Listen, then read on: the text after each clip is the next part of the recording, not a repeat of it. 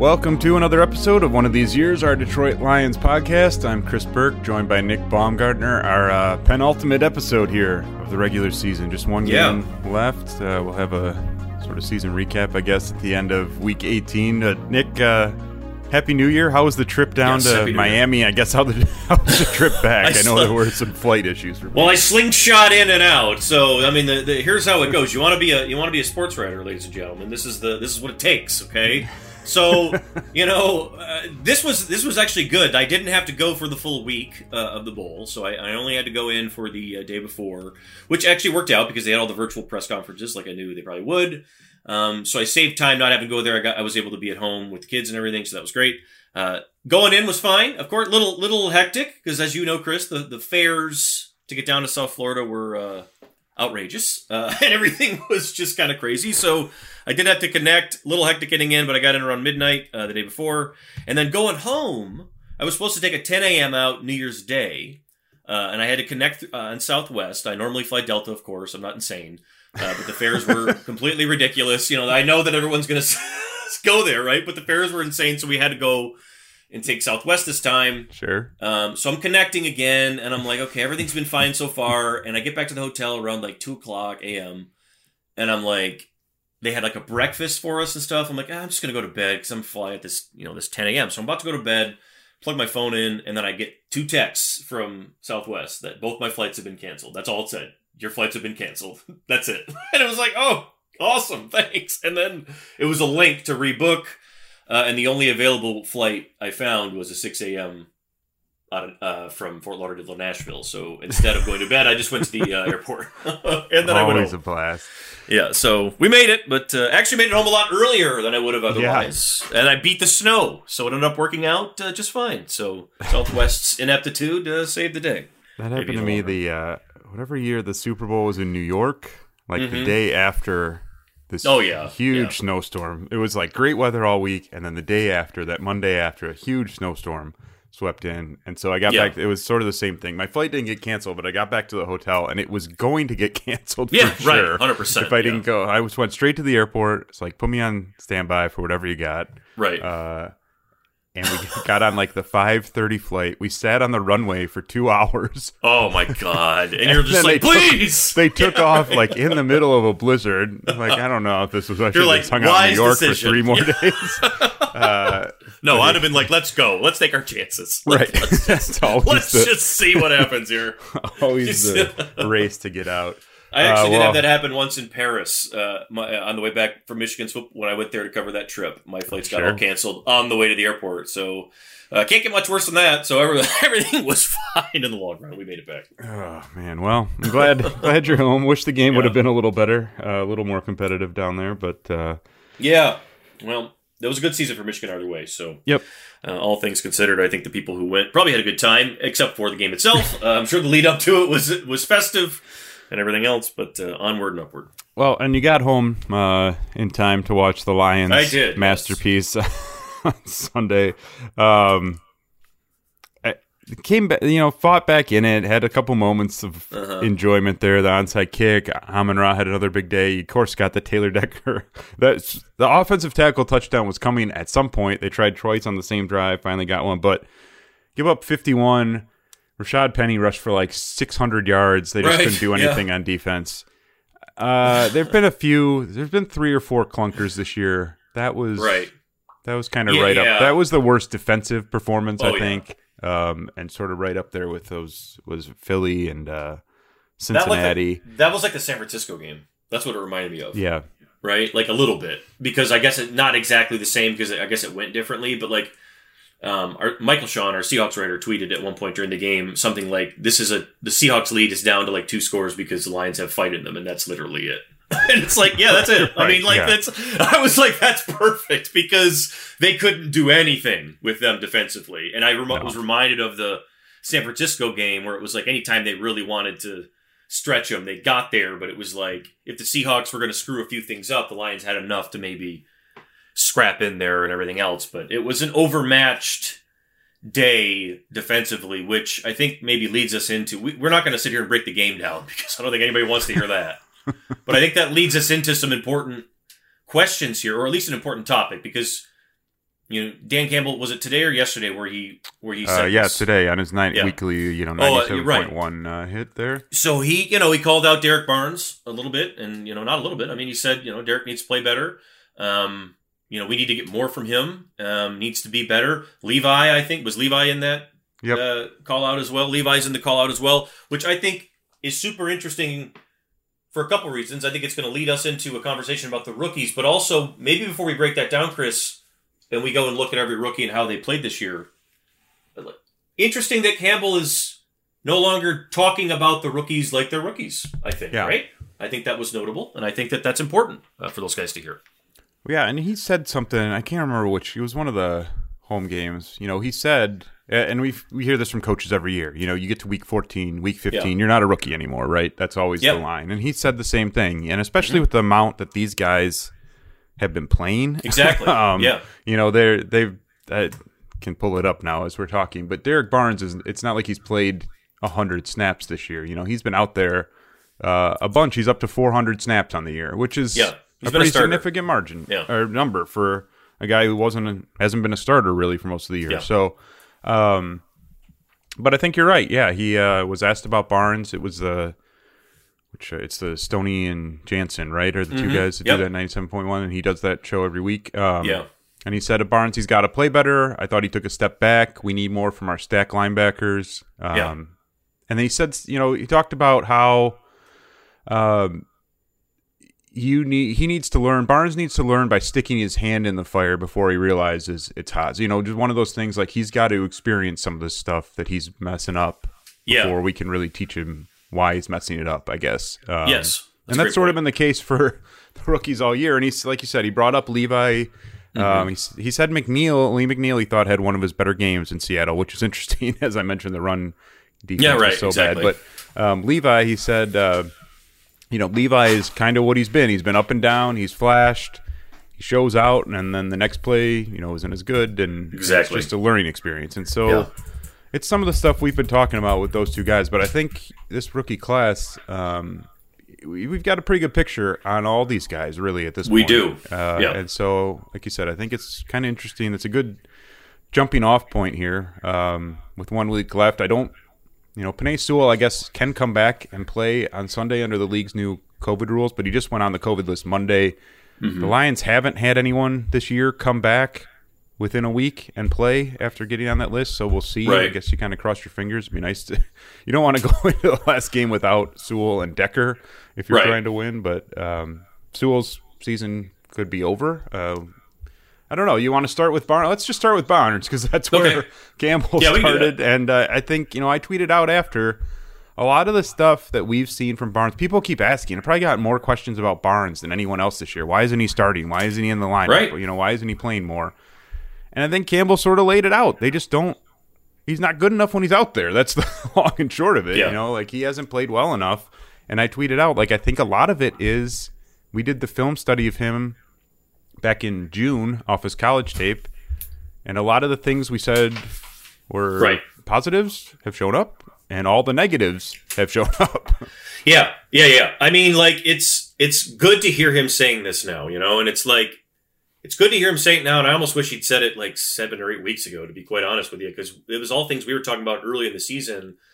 Because I think we both saw it in camp, where you know when he was out there, because you know he had the injuries in May, uh, and then he didn't have anything, and you know off season stuff, and then he missed he missed like really valuable days early in camp where Yep. he was just in you know shirt and t-shirt or whatever and you could tell that it was costing him but then when he even by the end of camp when we got back out there and saw him running around it was like okay he's he's back in like hitting shape and he's working his butt off but like you could tell then i think i could anyway that like yes he still looked like an old running back you know still trying to figure out how to play linebacker.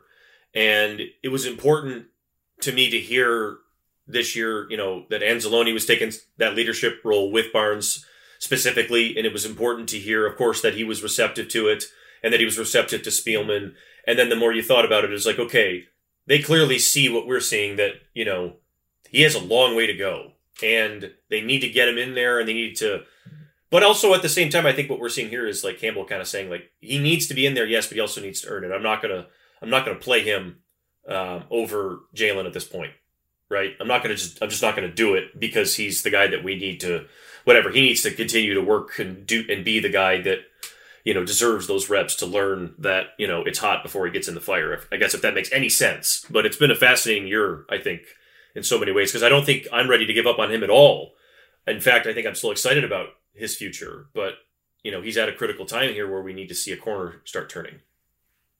Right, and that's that's what I've mentioned to people about Barnes and Onwuzurike. I mean, those are guys who both missed. Onwuzurike missed like two weeks at the start of camp, and then was hurt at the start of the regular season. And Barnes, like you said, he got hurt. I think he hurt his hamstring initially in rookie mini camp, like right after the draft. Yeah, it was like in the then, spring. Yeah, right away. And then was in and out of OTAs, and then he missed a few days at the start of camp, and he was out there and like you said he was talking with Spielman and Glenn and all that but that's tough to overcome as a rookie and that was why we saw so many rookies struggle in 2020 because they missed mm-hmm. you know the whole offseason yeah. program got scrapped and then you're trying to pick everything up in 3 weeks before the regular season and it's just not realistic and so I think that that time off really hurt I also think it was telling you know Anzalone was wearing the green dot all year as the yeah. defensive play caller and then he got hurt and you know they since August, Barnes had been kind of following Anzalone's footsteps there. You know, he was wearing the green dot when he was in there with the second unit. He was on the sideline making calls, um, trying to mimic what Anzalone was doing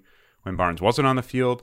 And then Anzalone got hurt, and they gave the green dot to Josh Woods, and then to mm-hmm. Jalen Reeves Maybin, and exactly. so I think that everybody was, else but Derrick, right? And there, so I think there was an understanding there that you know, A, you don't want to overload a guy who's already struggling, I think, but B, that maybe he just wasn't there yet. He wasn't ready to handle that level of responsibility. And so, yeah, I mean, I do think this is a big offseason. You need to stay healthy. Like I said, I think most of it is just like he's made some plays where he gets through mm-hmm. traffic and he's closing gaps and it, he just has speed that the Lions maybe Reeves Maybin is similar, but they don't really have the not like that. The speed and size. Not the chase speed right. like he has, yeah. Uh, and so he can close those windows, and you can use him as a blitzer and pass rusher, and he can play aggressively there and make some plays. But the flip side, as we've talked about on here, they don't trust him in coverage at, all, at all, I don't no. think. And no. Glenn, from the moment we first talked to him, mentioned how for this defense to work, the linebackers have to be willing to kind of stick their nose in there, be physical, hit guys, you know, hit mm-hmm. linemen, and then yeah. still be able to peel back and find the play. The thing that we noticed on Barnes when we watched that tape back in June was that he would have some plays where he yeah. didn't play decisively enough, and he'd wind up getting washed out like ten yards downfield by a guard, and you you know the play would go right into that gap. And I think that's shown up too this year. Oh yeah, that's he's not he's not getting downhill the way you need him to get downhill. And that, like, when you look at that Seattle tape, I mean, that was right. every linebacker basically just getting killed. Yeah, like every time they played him repeatedly. Yeah. Every time they played a good team this year, I feel like we saw we saw examples of that. Like a really good tackle would catch Barnes. I think he's been depleted a few times this year. We saw that a couple times, and I thought I think we saw we we knew we would see it because exactly what you're saying, Chris, is 100 percent right. When we watched him at Purdue, he had the elite chase speed, the, the ability to, you know, chase down a play in the backfield. He could read things a little quicker, I think, because he was a back. He was, you know, all the between the tackle stuff. And that's what's shown up on tape. All the good things that we've seen from Derrick Barnes this year has been him attacking a between the tackle run where he, he knows what it is right away, puts his nose in there, and boom, he blows it up. And it's like, holy shit, what was that, right? And I want to see that again. Problem with Derrick Barnes right now is that's all he can do. Like, I mean, there's not a lot else to his game, you know, when he was healthy back in August and able to get back out there, you know, it was notable to me that, you know, when they first started throwing him out in 11 on 11s, I think the very first day, and okay, let's see you run it right in the middle, and he was lost. I mean, he was completely lost in coverage to a point where he would just almost freeze and just kind of like stand in one spot and not do anything. And it was like, oh my God, you can't do that. Like it was so it was starting really at the bottom. Purdue used him in a really niche niche way, right? Like we talked about the pass rush. He, sometimes he'd line up as a defensive end and just go get it.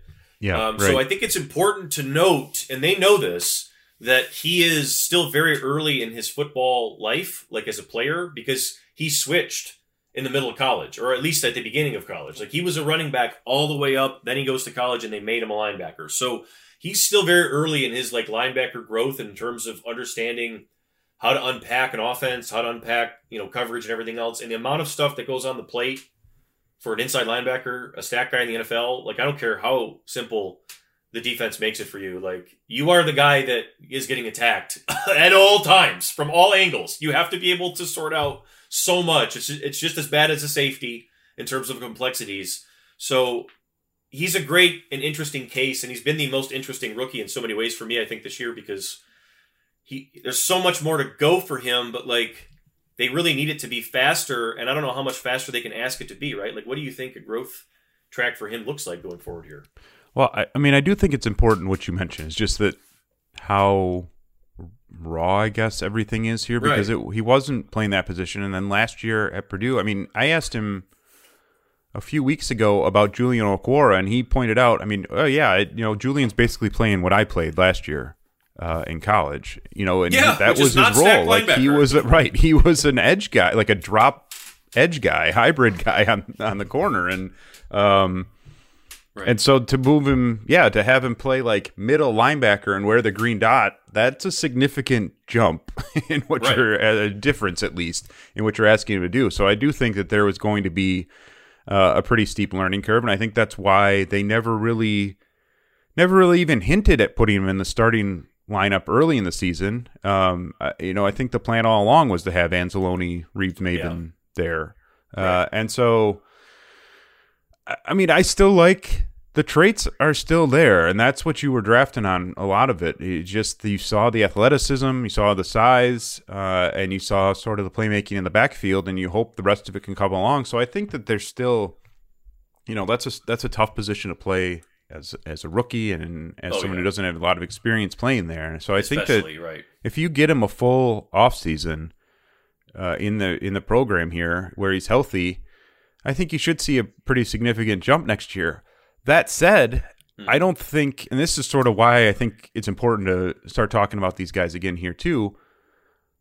Someone asked me, like, do you would you have if if the Lions are sitting there and uh, Dean, the Georgia linebacker, somehow falls Oh, in their lap, jeez. You would you take would you take Yes. him or just skip it because you have Barnes? Uh uh you would take him, or if you find a linebacker in free agency, Let's go. like you are not avoiding anything because of what Derrick Barnes maybe can be in a year. Great point. Yep. Um, but I do think that there's still that upside for him because, i I mean, the the athletic skill set sort of fits what you need right now on a defense. It's just the rest of it hasn't come along the way you were hoping to in year one. That's a great point, and that's a great way to look at it. And that could actually happen this year too. I wouldn't be shocked if they do something like that because I think if you go further, like Anzalone's not going to be here forever, and neither is Reeves Maybin. So, you know, they need two stack backers anyway. So, like, maybe a little competition there with some, some young guys would light a fire because you're right. Like, he is not. He wasn't. He wasn't a first or second round pick. He's a project late round, mid to late round picked guy that they like. But like, it's important that he knows right now. I think from Campbell, like, you need to pick it up. You know, like we need to see things. We would be willing to put up with it a little bit more if we had more invested in you, right? Like, I think that's maybe the message that is probably going to get sent to him uh, this winter and this spring. Like, whenever who they, you know, whoever else they bring in this year and whoever he's working with, like, we need to see some corners turned when you come back here. and We put pads on. Like, I think that's the ultimate message to Derrick Barnes as they wrap up this year. Not a bad year. I wouldn't say he had a bad year at all. I think it was a 394 snaps. Uh, that's an A for me because I don't think he had, he was going to get 394 snaps if all things went according to plan. If injuries and things, or if they'd kept Jamie Collins, like I don't think he was scheduled to get this many snaps, yeah. right? Like so that he got that many reps to me is a that's a win. Like I don't care if they were all bad. Like he that's something for him to learn from. He can take so much of that data and everything else this offseason, you know, and learn from it. So I think that's a good stuff. That's a good that's a good starting point for a guy that was going to need a year to get his feet under him anyway. I keep forgetting Jamie Collins was on this roster. it feels like 30 years ago, but like Uh, yeah. I always Yeah. skip over him when I'm going back. I, just Right. uh, real quickly because we we mentioned a few times. Um, can you give people just like a 10 second summary of what a stack linebacker Yeah. is for people who haven't heard that term before? So just the it's just an inside it's just an inside linebacker. So it's the two guys that are going to be in the tackle box. So you know when you think stack linebacker, you think your traditional middle linebacker, like you know what the Lions did when they drafted Jarrad Davis. uh, what Spielman was. Spielman in today's game would be a stack linebacker, whereas like Julian Okwara uh, is an edge player, so he's you know an edge linebacker or an overhang, uh, you know, guy who could play defensive end or be on the outside. But you know, when we're talking stack linebackers, it's still the guys that are going to line up, you know, and have to dodge the guards, the fullbacks, and everything in the middle. Uh, so that was the one that uh, you know Barnes was the one guy we mentioned. Onwuzurike was the other guy, and that Mhm. you know I've gotten a lot of heard a lot of complaints about him too from people Yeah. asking questions. You know why why I mean there are games where like Sunday I think the only time I, I noticed him was when he got blown out of a gap on one of the touchdown runs. He might have had a tackle or two. I'm sure he he did. I could pull up the box score, but I you know it wasn't a game where he was impacting a lot. Um, Yeah, and there've been there've probably been too many of those this season. Yeah. And like Dan Campbell said, you know, the frustrating thing is that he'll have a rep. Okay, so he had three tackles on Sunday. So the frustrating thing is you'll see a rep where he just blows everything up. He gets uh, Exactly. you know the lineman blocking him on its heels, or he shoots a gap because he's got that quick side to side sort of lateral mo- mobility and can convert speed to power. All those things you want from an interior guy, and he'll blow it up. And then for the next twenty minutes, you won't hear from him at all because he's just sort of out there. Um, right. and I don't know, you know, I- how do you take that next step with him? I guess it's sort of the same question as with Barnes. Like, can you unlock it for a full game, or is this just going to be where you have to pick your spots moving forward because you're never going to get sixty minutes from him? Yeah, I think it's like, well, I think he still has to be considered in a similar context, not the same as Barnes. Like, I feel like he needs to pick it up in some ways because, like, it just needs to be about his decision to be a consistent player. I think that's what it comes down to for Levi because he's too talented.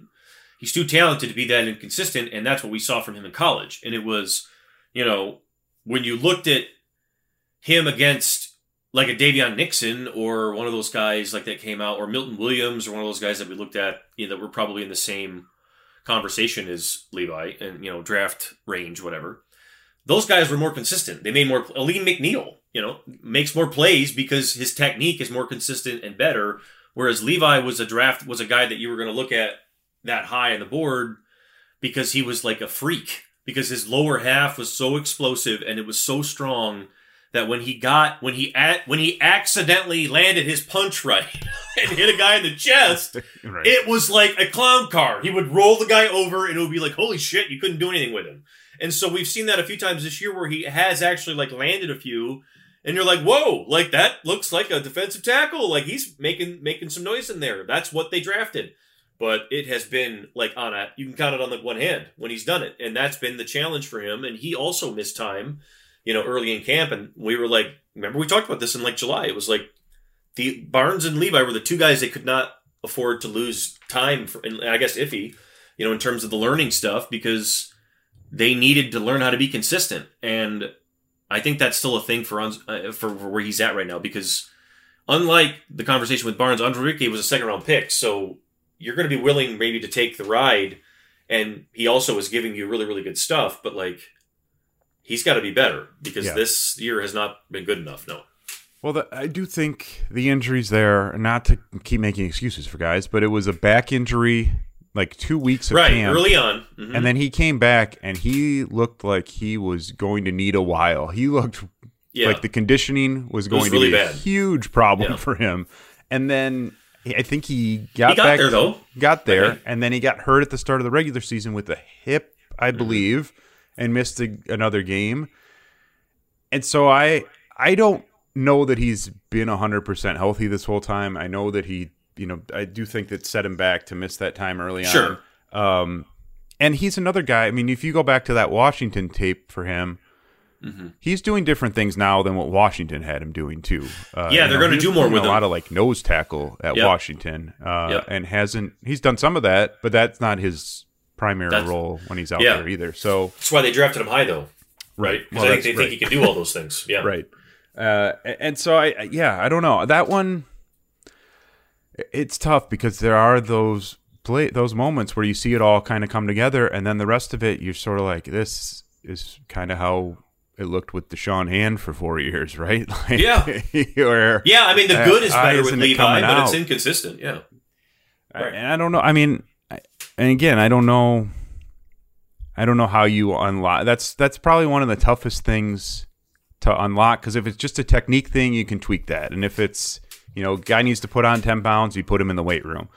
When it's that the motor runs hot and cold, that's a little Yeah. harder to fix. And so I think that this is it really boils down to just you know it- it's it's kind of oversimplifying it but like how good does this guy want to be? And how much does he want to be on the field? Because if he wants to be a starting guy he wants to be a you know a really impactful player on every down most of it's going to be on him because i think the skill set's there. I think this defense will put him in some good spots but yeah i mean the consistency is something that really was lacking all year.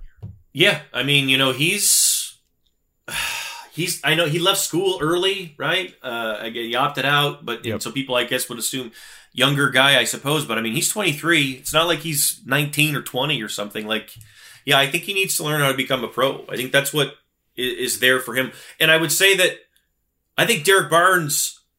When we were just talking about him, I think Derrick Barnes knows how to be, be one. Everything I've seen, like he works. Yeah that's a good point I feel like he works in a smarter way than what we've seen from. I'm- I mean, we don't see everything, so I don't want to totally blanket statement that. But I feel like I've seen the things I've seen from Barnes and, and the improvements I've seen from him. You can tell, you know, that he's there for it in terms of the work. And Levi, I think, sometimes is and sometimes isn't. And I think that's still something that they're going through with him. That seems pretty obvious. yeah I, I mean, I do think that Levi has the sort he could be the atti- best guy in that class, other yeah. than Sewell. Yeah, I think. I mean, I think he's got the attitude that they like up front. He's got that sort of edge to him. I think it probably did help him to be in the room with Michael Brockers this year. I'm sure he's at a Mm-hmm. Didn't more hurt. mature place now than he was in August. So Right. again, you just sort of take these baby steps and hope when he comes back next year, it's a little better. Uh, but that I, I can understand certainly the frustration from Dan Campbell, and like you said, especially because a lot of what he's doing, you know, they're not It's the playing the same- same yeah, spot, they're not in the same role, but Right. you're going to compare to Lee McNeill because they were both brought in the same class, they're both playing up front, and I think McNeill's had some ups and downs too, but. Uh, to me, it's been there a lot of the time for Lee McNeill. You know, it doesn't always jump off the page because he's not making a ton of tackles. They're not using him as much as Yeah. I would argue they should on passing Right, downs. exactly. But I think he's been an effective player, and especially when Brockers has been in there, or when you get the occasional good game from Nick Williams, you see it from McNeill. Yeah. Um, and so that one, I don't know. I I will leave this year feeling pretty good about where I Ali agree. McNeill's at. He's been hard to block all year. Um, he was the hardest rookie for anybody to block in camp. Even the first line had trouble with him. Uh, and I think that that's been the thing I've landed on with him. He hasn't been like the chaos guy. I think Levi is the guy that they hope to be the chaos guy, whereas McNeill is just the guy that you can't move. You just like, just this guy is always in the way. Like we can't get him out of here. Like inside, like you can move him around over gaps a little bit inside. But I think that's his, that's going to be his role in the NFL, and that's why teams are attracted to him you know that ability that we talked about to squat over the center and just sort of like mess with the guy and like kind of earn you know win gap and a half win maybe two gaps just by being in the way and being hard to block like i think he's not overwhelming anybody and he's probably never going to do that. And i'm not sure that his numbers are ever going to be like awesome in any capacity but he's going to get better than he was this year. And i think by the end of next year we could be looking at like a really good football player. Not not a guy that you're maybe going to say like oh, he's an all pro or whatever, but I, I don't know what all that goes. But I think he's going to be a guy that you can pen, pen down in ink after the end of next year if all things go at the same track, because that was a great rookie season, I think, right? Like, I think he was really good um, all year from what they asked him to do. And like you said, Chris, I think I would argue that they could have gotten more from him. So, um, really promising start to uh, to his career, and also, you know, a guy that uh, is another that's a good check mark for for Holmes, right? Because I think that when they drafted him, there were people that were like, uh, "What are you doing? You know, I don't know what you're doing with this one." And I think that that worked out okay. So you know, that's a good one.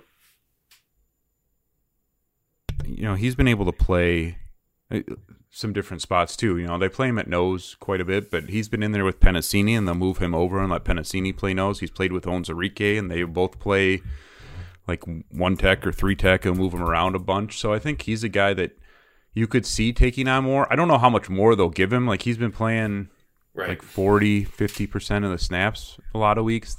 that's probably going to be it. I think, um, Mm-hmm. just because of his role. But uh, yeah, I mean, I, he's been good. And you talk about the idea of sort of being a professional with Derrick Barnes back in camp. Alim McNeill like would not leave Frank Ragnow alone because he was always asking him, you know, how are you reacting if I do this? What are you doing? You know, what's your Right. move off the ball here? And so he was trying to learn from him. And now he said he McNeil said even a few days ago he Ragnow's been out. McNeill's sort of done that with all the defensive linemen throughout the year. He said, "I think I'm annoying people because I ask so many questions," and uh, that's great, right? I mean, Oh that's yeah, that's awesome. Yeah. That's a hundred. He's not annoying anybody. I can tell you. Well, he probably is, but you know, he's not annoying the coaches. You know, and he's not annoying somebody like Frank. But I mean, like that's yeah, that's great to hear because like that's what you want. And I think that when I you know they drafted those defensive tackles, uh, was it back to back? I guess it was there some was Amon Ra in the middle there. I can't remember how it all went, but like they drafted him like sort of around the same area. And I remember people being like, "What are you doing? What are you doing?" But I'm like. I remember at the time being like, well, if one of them works out, it's one of them it better work out. But I think both guys Right. still have what you want them to become in front of them. I think Levi can still get there, and I think McNeill is probably exactly where you thought he was going to be, and, and then maybe even a little bit ahead. And I think that so that counts for me as a really quality. I think McNeill counts as a really you know nice pick, right? Like, and there's a and we'll go down, and I still think the jury's out on Barnes. Like, it still could be one. And again, we'll, we'll say jury's out, I guess, on Levi. But I think McNeill so far, you'd say pretty good, you know. And Yeah, I mean, it's hard sure. to see unless he totally like falls apart or gets hurt or something. It's hard to see that changing that much. So, you know, I I like what I see there, and I liked I like what they saw from him too, and, and sort of how they've used him. I guess. It, it was back to back because that was Levi was round two, remember, yeah. and then uh, McNeill They trade. round three, and Iffy was right at the end, or Iffy what was. was. right at the end of round three because that was they came back and traded up, and they had Barnes and St. Brown back to That's what it back, or vice Okay. versa, flip the Yeah. other way in round four because that was the spot where you know Brad Holmes came into the press conference and was like. Maybe everyone can get off my ass Yeah, right. about not taking a receiver. receiver, yeah, right. Uh, but yeah, that was um, I don't know. The Levi one, it just feels like there's going to be more pressure on it. Like McNeill, I think already, if you're drafting a round three nose tackle, you got to be pretty happy with what you're Oh, getting yeah, there. Like that's sure. great. hmm Levi, you took in round two. That's a top 50 pick. You're asking him to be an impact guy, and people are always going to look back at Yes, like the Chargers took Asante Samuel Jr. a few picks later, and like Owusu-Koramoah went exactly a little bit at. That was a guy we had circled like all Exactly. month. and he has been great when he's been healthy. Uh, and so you're always going to kind of look back and say, well, they could have done this. And so I Right. think that, that that's not, you know, not always fair to the guy, but I do think but that it's there. the conversation. Yeah, right. Yeah, right. Oh yeah, uh, exactly. That's what it. I forgot to mention that part of it with Levi because that's a thousand percent what it what it was. They passed up on some guys at that time. Uh, you know, who were pretty good football players and guys that could have helped them. You know, uh, Moehrig. I don't know how it ended up going for him, but I mean, he was a guy that we talked about. Uh, you know, JOK, of course, is one that Yep. you know we talked about. Pete Werner is another one. Uh, that linebacker from Ohio State who had a nice. I think he had a nice year Yeah, too. he had a good year. Yep. Um, so like, there's guys in there that you know would have made a lot of sense for them uh, that they did not take, and Levi made sense for them too. And we talked about that at the time. Why you know people were upset. We told them like, hey, you know, look at this for what it is, not what it's not. But at the same time, as it goes into next season, and if people look around and they say, well, Asante Samuel Jr. is still okay, and Levi is not, well, that's fair enough. And I think that he's reached that point, uh, you know, as a second round pick, and I think that that'd be a fair fair thing for him as he goes in the offseason. Plus side, I guess uh, they didn't take uh, Kellen Mond, who Mike Yeah, right. just like eviscerated. this week. I don't know if you caught that one. How did Ojulari, uh, Ojulari end up playing this year? Like, did he uh, do anything? Yeah, he did pretty well. Uh, I- Eight sacks. Eight sacks. Yeah, so there, there you, go. go. Yeah, I was gonna say There's I another was one. having a good year. I Had a good year. can Yeah. probably count the number of New York Giants quarters I've watched. Exactly. I zero. So I don't So, have yeah, right. a lot of uh, first-hand working knowledge of that. But uh, Right. yeah, eight sacks. That's uh, that's pretty solid. Um, Right. so you know, I you know, I, I was I was encouraged. You know, when you pointed that out, that the stuff that Campbell said on that on that show this morning, because like that's important for both of those guys, Derrick and for Levi to hear that. All right. Well, let's go up to the top. We've talked a ton about Penei Sewell. Um, Yep. mentioned his season potentially over now because he's on the COVID list. We'll see if he can come Right. back for Week 18. If not, I would say pretty Great year. successful rookie year for Yeah, him. I, I mean, I don't know.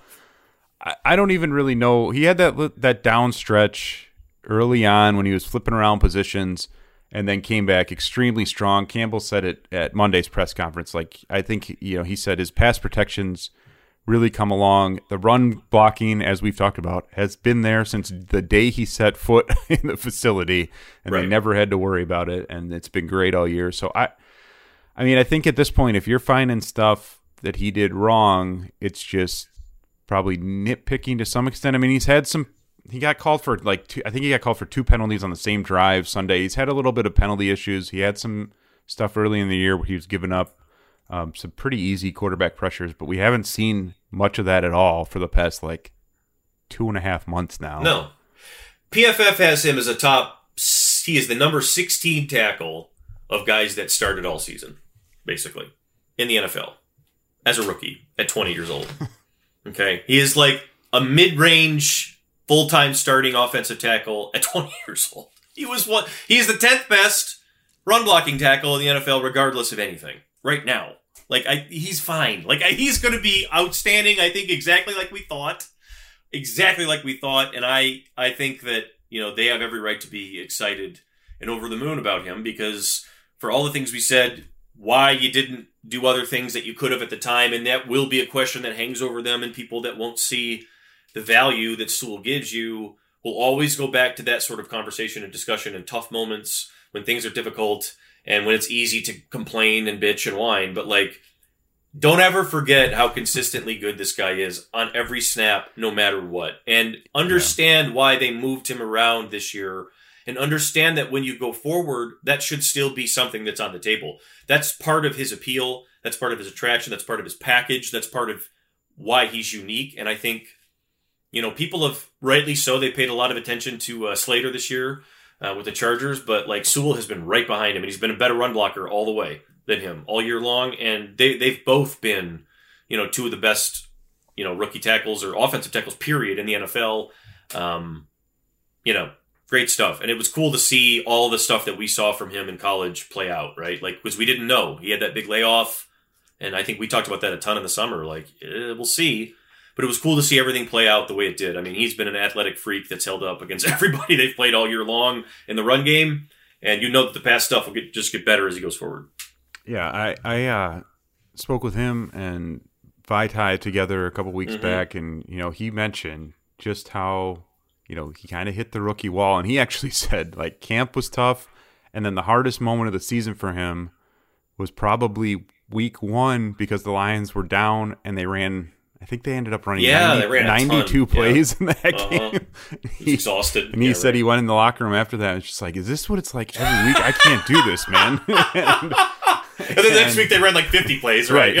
Right. so uh, there's going to be some learning curve there, and there was going to be just even, yeah, Yeah. I mean, he didn't. Uh, like last year wasn't a year off necessarily, but those opt out years, you never, you didn't know how they were Right, going to come yeah. back, and we talked about it with Levi. So, uh, yeah, I don't, I don't know that there's any room to complain about the Sewell No, pick, other no. than, I mean, I guess there probably is a small faction here that looks at Ja'Marr Chase probably winning Rookie of the Year Fine, and yeah, wishes fair the enough. Lions would have him because he's incredible. But I mean, I think with where you were without having to trade up, all those things, uh, this is your guy. Like he's going to be here. This is your anchor for your line for the next however many years, and I, he was everything that they wanted him to be in year one. I think so. He was everything that they hoped he would be, I think, in year one, right? I think, how many times do you say that? How many times have we said that about a Lions pick for crying out loud? The first Well, round pick. Uh, I was going to say I'm about to say it about. Do you want to pull up right the sheet? oh, because we can. Like, it's not often, but was- like, outstanding year for Penei Sewell. Yes, go ahead. I, I mean, I was just going to say, I think the other guy, I was just going to knock off Amon-Ra St. Brown here Right, like, while yeah.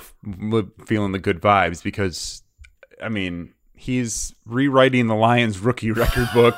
uh, he's been up for rookie of the week like four or five weeks in a row now. He was rookie of the month, offensive rookie of the month. I mean, it's just been, especially the last five weeks, and I guess if you want to go further back than that to when Dan Campbell took over the play calling duties, we've seen just an incredible jump from him, and a lot of it, I think, isn't even so much that he's gotten better. It's just that they figured out how to get him the football more, and Yeah. he's responded to that.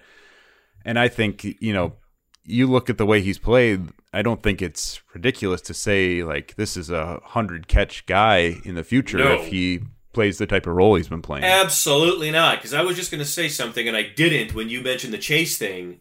The thing to remember about that, he has a quarterback throwing him the ball that's pretty damn good. And Amon Ross St. Brown does Yeah. not. Okay? So, like, you know, St. Brown was, I think, uh, I think his numbers or his efficiencies are like either as good or better than DeVonta Smith's. I think he was a top two or three rookie in the NFL in terms of, you know, overall receiver packages this year. Um, he never drops anything. His routes are awesome. He's always open.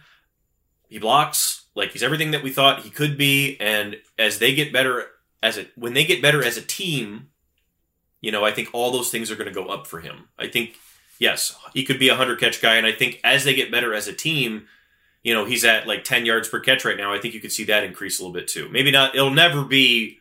You know, DeVonta Smith's going to have a higher potential for that. You know, as time goes on, and obviously Chase is going to be insane. But you know, I could see St. Brown becoming a guy who's like a 13 yard, you know, 14 yard per catch guy. You know, at some point in his career, just because he's that good of a route runner and he's good after the catch too.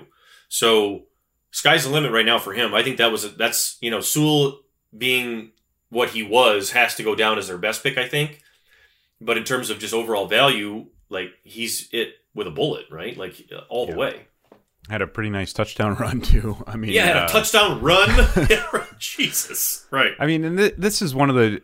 uh, I don't know. This is one of the, the other frustrating things about this season. We've talked about uh, they're going to go through this whole year without ever having their offensive line together the way they picture it. They didn't run one snap with the five guys that they Yeah. expected to have there. So we don't know how good that could have been. And I think to some extent, this is the same thing with St. Brown. Like if they had if they were running the offense as they're running it now, the play calling as as it's happening now, with St. Brown, Goff, Swift, and Hockenson and Reynolds all out there together, I think that would have looked pretty good. Mm-hmm. Right, exactly. now you're basically down to St. Brown, and Yeah.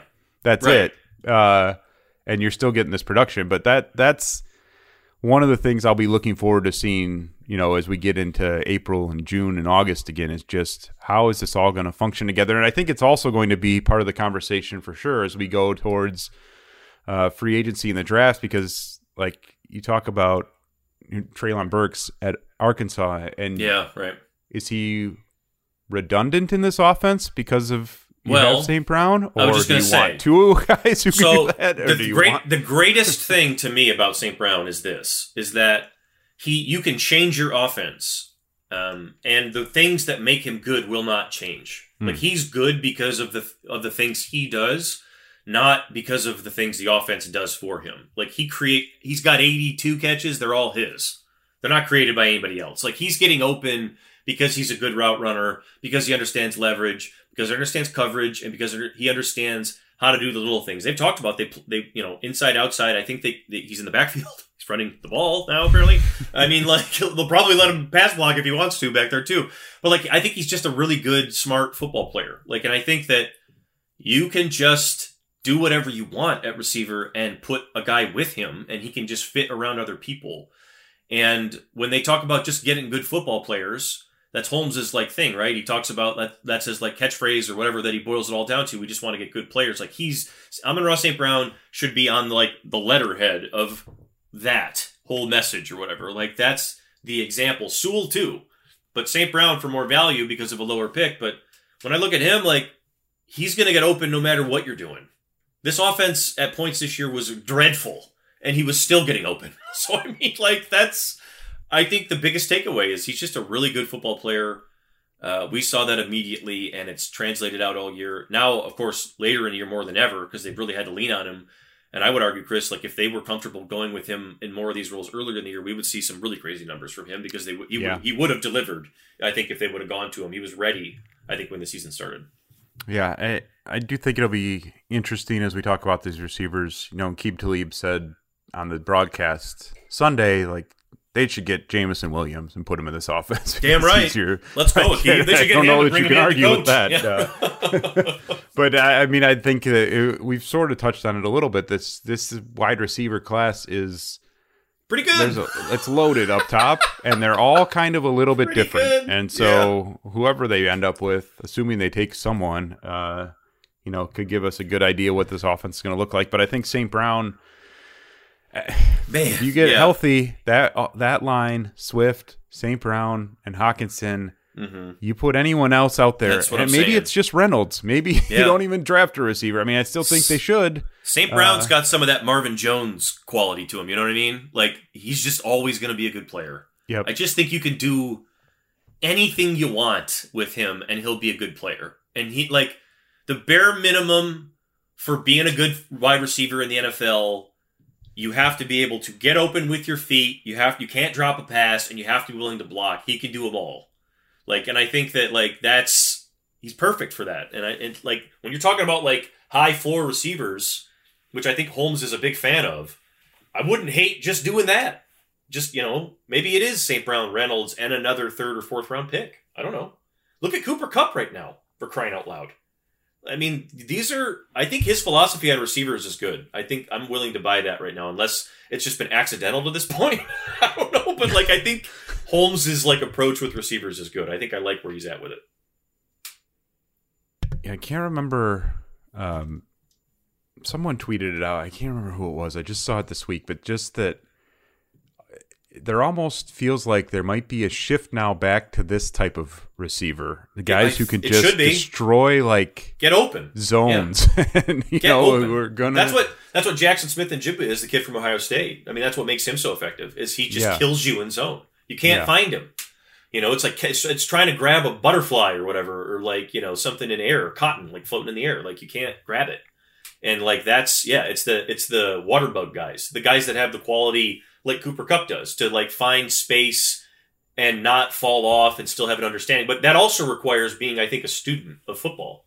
You know, at a level that these guys are going to have to you know adapt to. And good thing for the Lions is that St. Brown is one of those, as we've seen. and and I do think that that's some of why the numbers have gotten better yeah, as the years gone on because it a lot of it is the rapport with your quarterback and just knowing you know having that sense of where guys are going to be and, and and a lot of it is is feeling out those spots that are going to work you know where am i going to get open here and i think he's gotten better and better at that as the Yeah, season's gone on absolutely. so yeah I, man just so impressive every week yeah. uh, let go. We got two more draft picks here. Melifonwu. I'm still pretty intrigued by him, especially too, within yeah. this defense. He's come back. Uh, unfortunately for him, he's come back off injury and has had to start now, uh, basically covering Kyle Pitts one week and then DK Metcalf the next. And so, like, what do you do with that? I mean, there's only good well, luck, man. Uh, you Um, know that's what he's here to do, right? Cover the big physical freaky guys. Eventually, So, uh, sure. Yeah, right. Have fun. Yeah. Uh, but this is uh, we've talked a lot about sort of the prototype that Aaron Glenn maybe is looking for. Jerry Jacobs sort of broke it. Uh, he's not, you know, Mhm. physically what what maybe we have thought of um, from the type of cornerback Glenn wants. Melifonwu is, and I think we've they- they've already talked a little bit. You know, maybe he can be a hybrid guy for them and play some safety or play in the slot or all to do all these things. That's one that uh, you don't chalk the season up as as as a loss because he has played some, but I don't even know how much you can look at what's happened this year and get a feel No. for where he's going to go from here because it's just he missed two months. He's Right. uh, you know I think that like these things, impossible spots now. the good things that we've seen from him, I think you can carry over. They're small, but like he is physical, and it's why I still think he should be a safety. But like that's neither here nor there. He is he's physical and he's a good tackler. I think we did see that this year from him. Like when he's when he's been in situations where he's had to make tackles and he's had to be sure with his. You know, you have the choice of either as a corner being physical or making the, the Deion business decision, right? And like he doesn't do that. Like he's a physical player you know that that's the guy like you said chris like the guy that aaron glenn wants a guy who's going to come up and make plays but uh yeah i mean i, I it, they're starting they're starting underneath the basement there with him at corner because he just Yeah. doesn't know you know especially with anything outside of whatever that was he played like cover three in college that's all they did uh, at syracuse so he was like a system corner on top of everything else. I think they need to have a you know, it's this year got away from him because he got hurt so many, you know, so early, but like really feels like they need to have like a real sharp plan for him. You know, going into the offseason of like specific role almost, like you're just going to be this guy or, or whatever, and not try to throw too much at him because I almost feel like maybe he gets lost. But I am very intrigued. Yes, I'm still still want to see how this all plays out because he's a great athlete. You know. Do you think he's uh, a guy that they would think about moving around, or do you think they'd rather just see what he can do with a full year at cornerback? Well, I mean, they originally wanted him to play corner, so I think that that right. was their original intent. So, and they didn't get that. So, my guess would be that they still feel like, you know, yeah, let's try that. It would depend on kind of what they do or what else they find other, other places. But based on their need at corner, that would make sense. That you would say, okay, well, we thought this is what he could do first. You know, let's do that. But if it, if if that's not the case, if it was like we, we just put him at corner because we thought that would be easiest for him, then I would consider all possibilities, especially the hybrid slash safety slash put weight on and let's see what you can do around the box. You know what mm-hmm. I mean? Like that kind of guy. And I think he could be that. He's got all the tools. So, you know, they've talked about the versatility, his background and man and zone, everything else, and his willingness to compete. I, we just didn't see enough. He's, he's barely right. played. Last pick was Jermar Jefferson. I uh, don't know if you remember draft weekend, but there were 100 44 picks between Derrick Barnes and yeah, Jermar Jefferson, and it felt like we were never going to get out. yeah, I remember, yeah. uh, just waiting and waiting and waiting for that last pick. I mean, it's a round seven, like end of round seven running back. I don't know that uh-huh. you necessarily were expecting all that much. He was stepping into a situation where you already had D'Andre Swift and Jamaal Williams, but it's been a real struggle for Jermar Jefferson to get on the field, even you know, Craig Reynolds is, was on the roster. Yeah. Has, has, worked over top of him now onto the roster. Godwin Igwebuike is a better special teams guy, so he's stayed on there despite having some fumbling issues. And Jefferson's been like the fifth or sixth running back. And I think at this point, you ask if he's going to be on the roster next year. Um, yeah, but he hasn't. I don't know. Are there positives bad. for you there? He hasn't played bad when he's been in there, but like, yeah, you're right. You can't get on the field. The positives are I like him every time he's in. I every time he gets well, in, I mean, I, I do, but he's never yeah, in. Yeah. Like, I mean, he never plays because he's always hurt or something. But like, almost every time he gets in, I've liked something that we've seen from him. I mean, I liked him in camp. I, I liked him. He had that great day against Pittsburgh. He had that great run. Like, I mean, you know, we've seen flashes, but we've seen more of Godwin and we've seen more of Reynolds, and they've been able to do it for longer stretches. And I think it's going to be maybe a case of just bad luck here for him. Yeah, because how do you look at Reynolds and Godwin right now, especially Godwin? Because man, I think there's a chance they found something there. He's still got some time that he's got to grow in the fumbling stuff and everything else, you know, that comes with the position switch. But uh, like he's been he's done some things this year that they might have found something that's a keeper there. So you're looking at guys like that and you're like, you can't keep him over them. So yeah, it's going to be tough. He, he's going to have to be really, really good, I think in whatever if if he's back, I suppose, and they and they bring him back. But um, yeah, maybe a maybe a case of bad luck and bad timing just because of injury. But I do think he he could be a nice player. I'm not ready to toss in the towel on that one yet. That's also a position the Rams draft have drafted a lot. The Lions used a draft pick last year.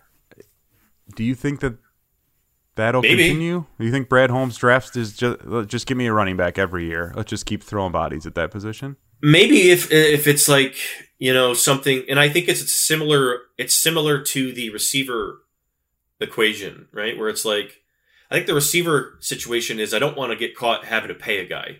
I think that's more of what it is than anything else. Like the Rams to me, and they're going to get caught having to pay a guy with Cooper Kupp.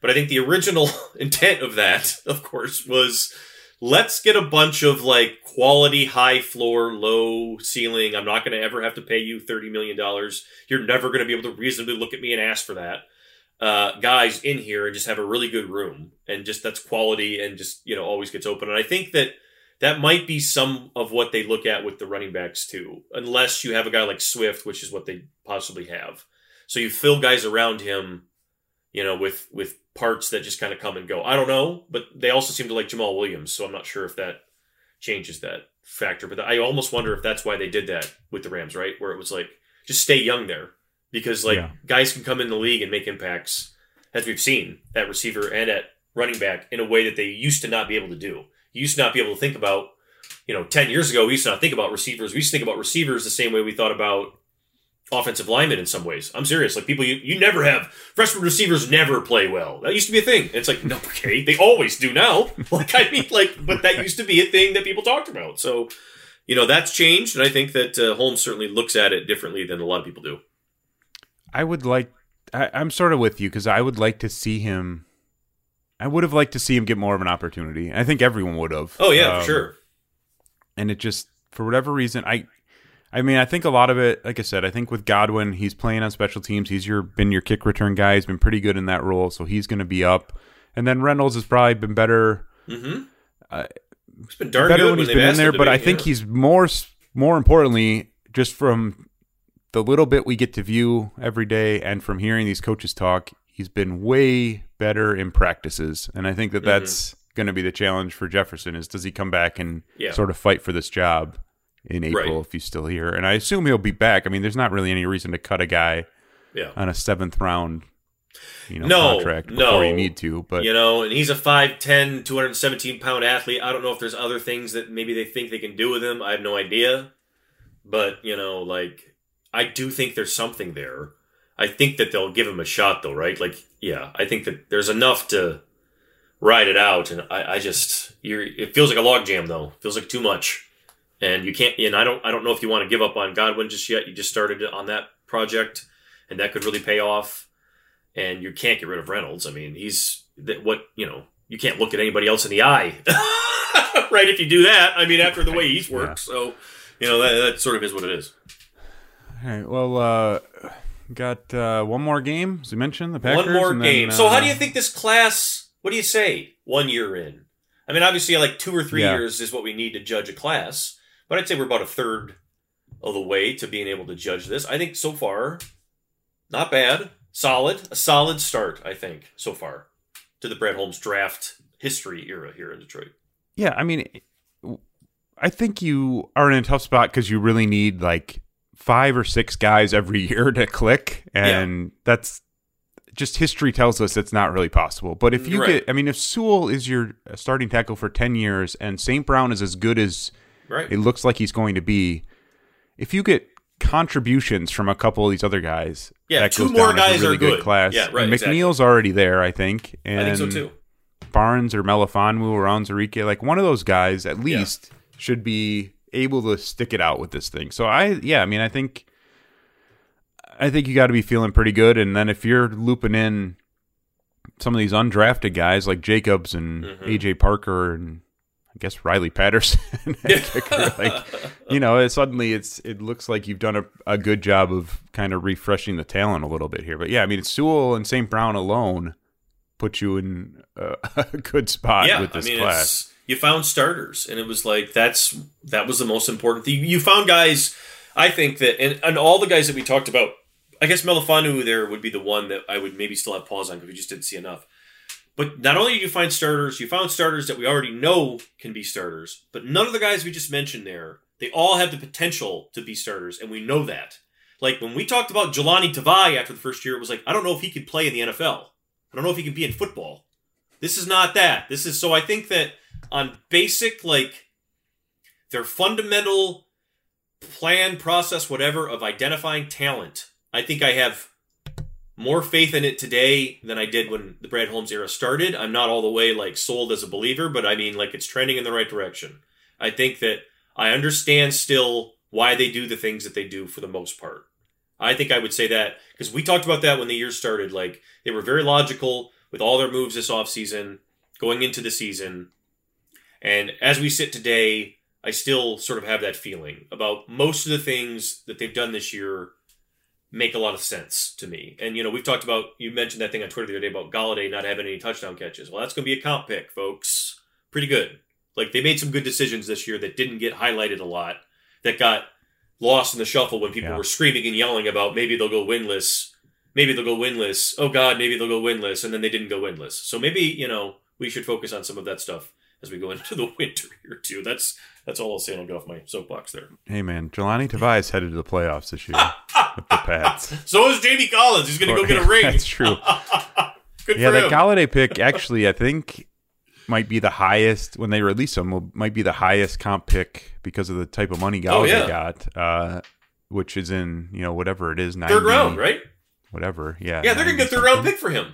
Um, I'll yeah, take it. I mean, right, yeah, right. yeah, like, like, ninety six or whatever, um, Yeah. ninety seven. So yeah, that's uh, that's significant. That's pretty big deal. good. Yeah, Uh, like they, yeah. yeah. people were asking back then, what are they doing? Well, this is what they're doing. Like I think it's, yeah, they they did. I think they did well this year. We, you know, we've looked at the cap, all the things they've had to do to tightrope around that. Pretty good. They didn't, you know, didn't ruin that. Didn't do anything stupid, right? Didn't do anything like over overly crazy or whatever. And, you know, they're going to be at least at worst the second pick in the draft. So they got there, and they're gonna they're gonna have what they need, you know, to make this thing work. But as Yeah. we've talked about, the offseason here has to be even better. see. We'll see what the the fighting Bevells have Oh, in God. store. So that's what Sunday. So if they win, you've seen this, right? Adam Beasley's tweet. The Yeah, yeah. if if Jacksonville beats Indianapolis now, I wouldn't see. I can't imagine because Indy needs this thing. well, This has got to be like the most desperate Indianapolis Colts football game in some time. I would think. If they lose this, they're out of the playoffs. the Colts Yeah, are are they in? out. I think the Colts are. I don't know. I think they're in with a win. Uh, They're in with a win. I think they are out Yeah, if they they're out with a lose because then I think e- either Now, the the, tweet you're thing, referencing yeah. is that the tie right Yeah. either both the Chargers and Raiders can get in if they tie then they're just both in or I think the winner of that Steelers Ravens game gets in if the Colts lose so the J- there's a lot riding on uh, the Trevor Lawrence this week I mean, stranger things have happened. I can't imagine it would occur, but I wouldn't rule it out just yet. I suppose. Uh, my God, what a loss that would be for the Colts. I mean, oh God I can't my God, just the whole thing. I- mean, you talk about the margins in the NFL because the Lions are trying to build in a similar fashion right now without a a team first. You're building the team before the quarterback, right? Because Luck's gone, and they had to sort of do it that way, and it is down to its eleventh hour here. It feels like. Well, So we'll right. see how it goes, yeah. yeah. Not to go too far into Yeah. this because we're at the end here, but that's sometimes The Browns are going through a similar situation just right, right. now. sometimes yeah. you're almost worse off being Right. there, and that's Yeah. kind of where the. Not, I don't want to get into this whole Jim Yeah, Caldwell well, discussion, but yeah. kind of you're sometimes when you get into that like eight and eight or eight Mhm. and nine, whatever it is now, nine and eight world. That's almost tougher to get out of there than Yeah, it you're just to rebuild always there. completely right. because you get stuck there forever. So yeah. I don't know. I'm I was surprised the NFL scheduled it the way it did because of the abnormalities that could come up with the Ugh. Chargers and Raiders just playing to a zero zero. Yeah, draw, how does draw. that? How But does that? Yeah, well, I was disappointed that Jacksonville, Indianapolis was left at the same time at the 1 p.m. kick, same time as Green Bay, Detroit, because I kind of wanted to watch that game Yeah. and just see how many flea flickers Darrell Bevell dials up. Uh, So like they're going to take the tie then if they can, if that's a situation, right? They would have to. They would have to just like kneel the the, game Chargers out. and Raiders? yes. And Brandon so, Staley man. as a thinking I- man's football coach should be Ah. for that. I can't imagine they would do that. If they both get in, if one of them loses, they don't get in? like These guys, oh, you know how you know how competitive these guys are. Also, this is the Raiders we're talking about? A The really Raiders can knock the Chargers out, though. That's you true. knock them out, of, and and if you tie, Well, that's how I you think- sell it. Yeah, okay. Maybe that's how and you sell it. Vegas would then have to go to Kansas City if they tie. I think. And the Oh, so they do have some motivation. Cincinnati, right. so there's some like Jeez, I, I guess. guess I don't God. know. I am fascinated by this. I have got to see a I- kneel out game, or you I just be like, "Hey, let's just, see it. I let's just want play a game between the twenties, and then we won't score." I We'll just want to see it. I want the Jaguars to win and the Steelers and Ravens to not tie because I just want to see what happens on Sunday night if there's the tie option is on the table. Oh yeah, like I I want to see them turn that down because I don't think you can. that situation. I think you're like your goal is to get to the playoffs, right? That's it. Just get me in. I don't care how we got there. And if the alternative is not getting there, I think I'd rather die. So I don't know, man. You know, whoever gets the ball last is going to be like, nope, Yeah. it up 50 yards, screw over the how many foot? How many football guys are on uh, each staff? I guess that's a question we have to ask. Oh ourselves. yeah, there's no way. I can't imagine it. But Patricia I would is love to see Patricia's burner account is listening to this podcast, and he is on his four wheeler right now toward my house to burn it down. Over even thinking about this situation. My God, all of New England is crumbling. Thinking about it. Well, of course, the Lions, I guess, are rooting for the Jaguars too, because that could bump them up to the number one seed. Although we'll see what the Packers look Yeah. like on Sunday, and we'll, uh, like I said, That's we'll true. be back next Tuesday to finish this thing out. Uh, we got a ton of content scheduled and set set up for you in the off season. We'll be with you obviously through. You know, combine, Senior Bowl, whatever. I guess whatever they let us go to. I don't know Yeah. what they're going to let us attend. Well, the this year, Lions staff will be at the Senior Bowl, right? That's pretty much guaranteed. well, that is Uh, guaranteed. Yeah, I mean right? they haven't officially announced Yeah. it, but uh, as long as the Lions don't say no, well, um, they won't. Yeah, right. They'll be say yes coaching that down there, sure. and then I don't know. I guess it dep- I don't know who the other staff will be. That I that's think- sort of up for debate. The I- Jets, maybe. Uh, yeah, I guess that's still TBD. But I think, I think Hutchinson is. Is he going to the Senior Bowl? A lot of these guys have started going and not doing anything. Okay, they so go he'll just be to- there. I think he's going to be there. Yeah, yeah. They'll So- go and just meet with do the meetings because that the combine you have the the rules where it's you know do you get 20 minutes and they like shuttle everyone through every room, but at the Senior Bowl it's just like Yeah, you get to hang out with them do Yeah. whatever you want. So even if he doesn't play, so- Yeah, Right. even if he doesn't play, if they're in the one pick slot or whatever, or Yeah. not, I mean, doesn't we'll see how it goes. But yeah, I mean, like, so there's going to be. I think a lot more guys are starting to go. Yeah, I think Jim Nagy has done a good job of selling that Yep. to guys. You know, a lot of the high end players who we used to see skip the Senior Bowl are showing up now. So it's always been a benefit, I think, for the coaches. It's always understated, I think. Like it's a benefit for the staffs, especially one like this, like Campbell.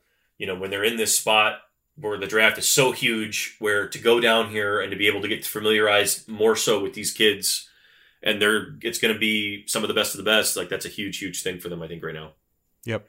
And that would be the next big Yeah. moment, I guess, on the NFL calendar would be the Senior Bowl. So, like I said, we'll have plenty of content for you leading up to that, coming out of the season. We'll be back next Tuesday to wrap up Week 18.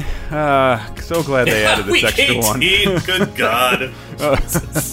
and uh, see where the Lions land. If We got a tie one. coming. I hope it Yeah. happens for the NFL. Merry Christmas, guys. Yeah. Uh, thanks everyone who's subscribed, rated, reviewed the show. You can get us ad free on the uh, Athletic app, so make sure you get over and subscribe there.